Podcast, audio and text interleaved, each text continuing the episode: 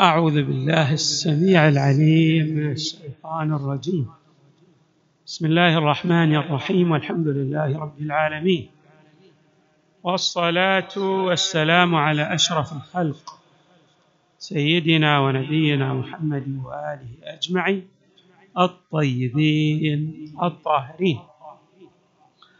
قال الله تبارك وتعالى في القرآن الكريم إنا أعطيناك الكوثر. فصل لربك وانحر. إن شانئك هو الأبتر. صدق الله العلي العظيم. الصديقه الزهراء عليها السلام لها كلمات تشكل دروسا في المجال العقدي.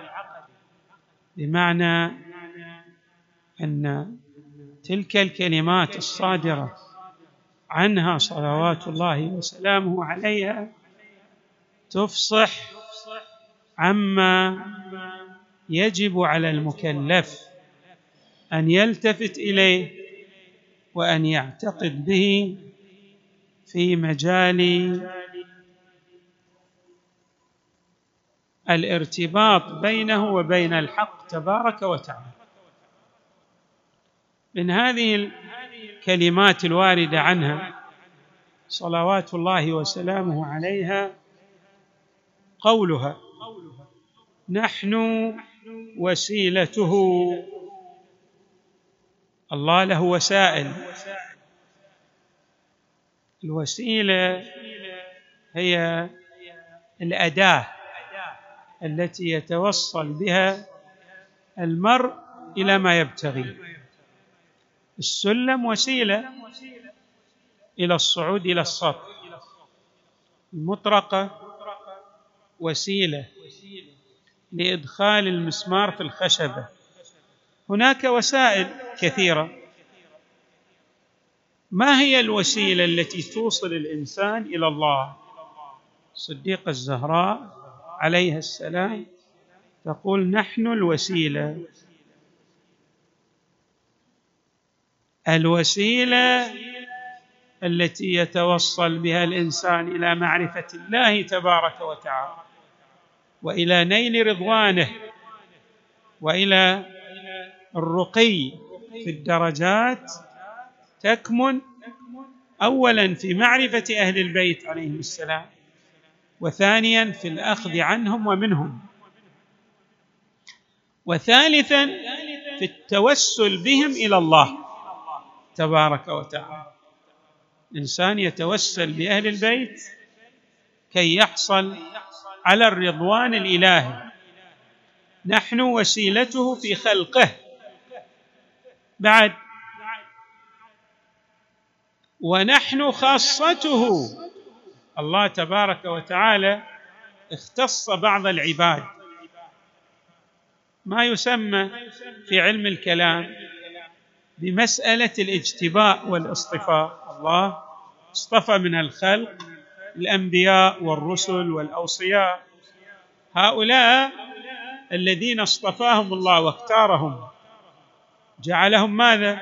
ادلاء على صراطه المستقيم.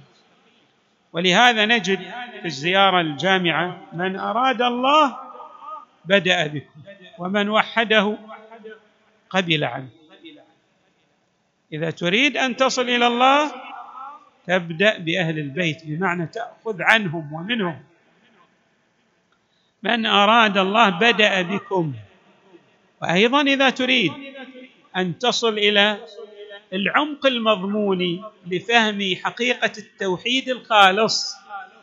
لابد ماذا؟ أن تأخذ عنهم ومنهم. لأنهم هم الحجة بين الخلق وبين الحق تبارك وتعالى. ونحن خاصته ومحل قدسه. شوفوا هذا هو محل قدسه يشير إلى معنى دقيق. يعني هناك من يريد أن يوصل الخلق إلى الله ولكن هذا الإيصال فيه لوثة كما نعبر فيه تلوث. ليس بطاهر مشوب بالظلم مشوب بالأدناس.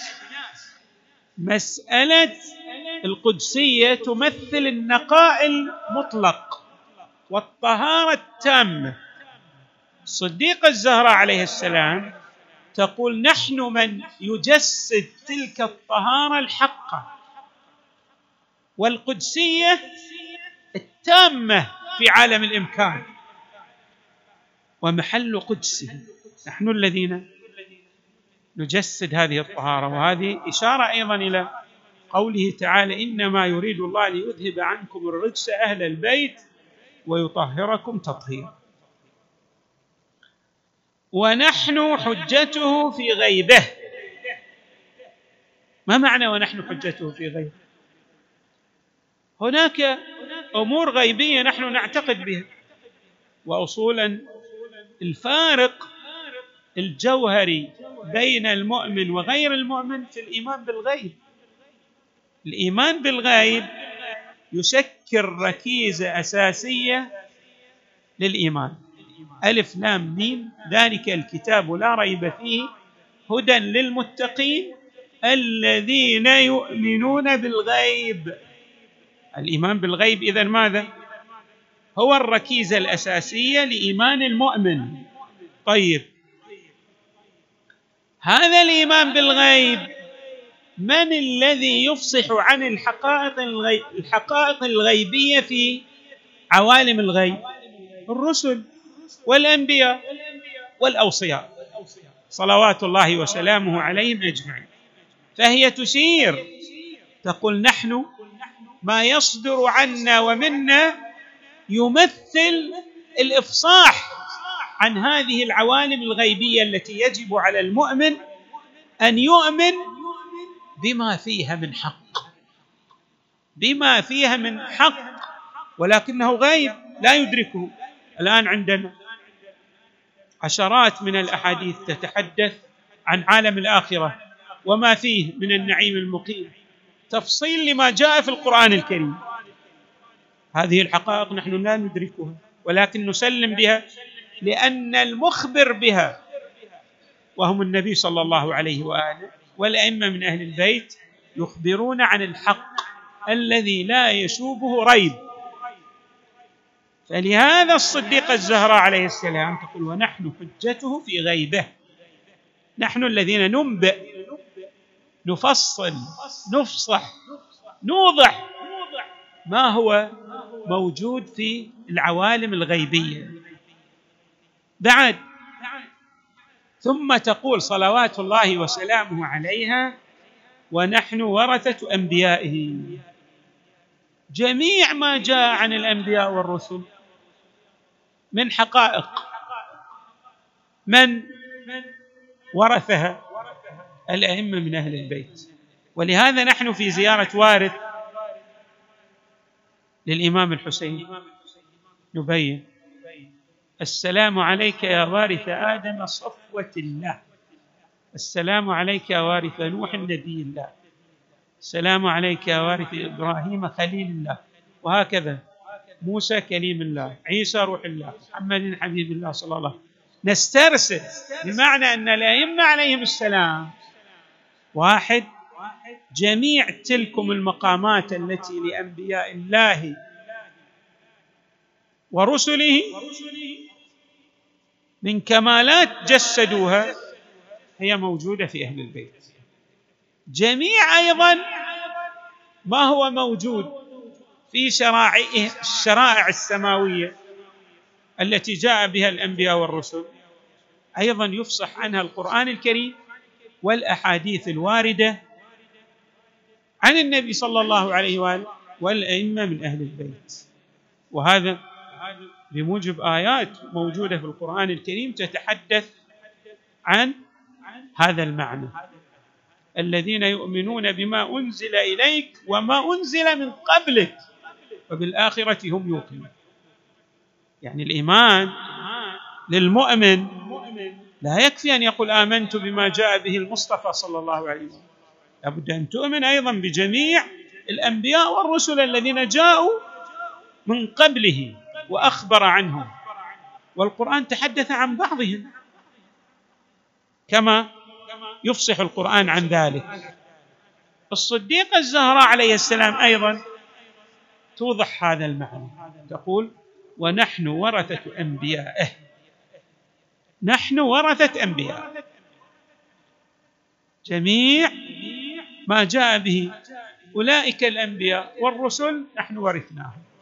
ونحن أيضا ما بلغوه إلى أممهم من كمالات ومن حقائق بالخصوص في مجال التوحيد المجال العقدي في مجال ما يتعلق برقي الإنسان باتصاله إلى الله تبارك وتعالى. وأيضا في المجال الأخلاقي الذي يشير إليه المصطفى صلى الله عليه وآله إنما بعثت لأتمم مكارم الأخلاق. يعني كان هناك حقائق ومثل جاء بها الأنبياء والرسل لكن كمان هذه الحقائق والمثل والقيم السماوية من جاء به؟ من أفصح عنه؟ من أوضحه؟ النبي صلى الله عليه وآله والأئمة من أهل البيت عليهم السلام. وهذا أيضا الذي يشير إليه حديث الثقلين. ويشير إليه غيره أيضا من الأحاديث الواردة عن النبي صلى الله عليه وآله والأئمة من أهل البيت عليهم السلام. الصديقه الزهراء عليه السلام أيضا تشير إلى هذا المعنى وهو معنى جد دقيق. بأن سعادة الإنسان كامنة في الأخذ عنهم ومنهم. لا بد أن تأخذ. إذا تريد أن تصل إلى السعادة فمنهم شقي وسعيد السعادة كيف تتحقق إليك؟ وتحصل عليها في السير على وفق ما جاء به محمد وآل محمد. أصلي على محمد.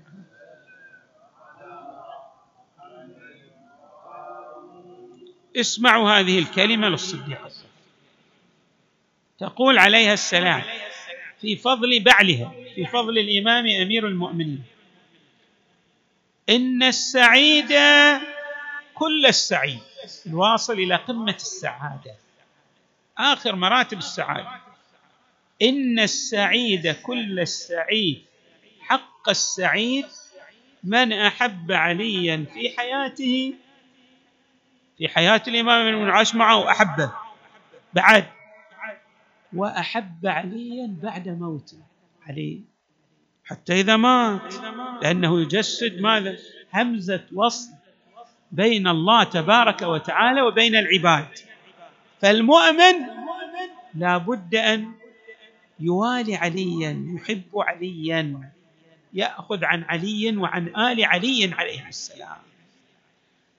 عندئذ يصل إلى حقانية السعادة. يصبح سعيدا لأن السعادة مو يعني في المجال المادي. صحيح الله أمرنا أيضا أن نهتم بدنيانا. وابتغي فيما آتاك الله الدار الآخرة ولا تنسى نصيبك من الدنيا. ولكن السعادة الحقيقية تكمن في البناء الروحي. والرقي المعنوي. وهذا لا يتأتى إلا من خلال السير على ما جاء به محمد وآل محمد.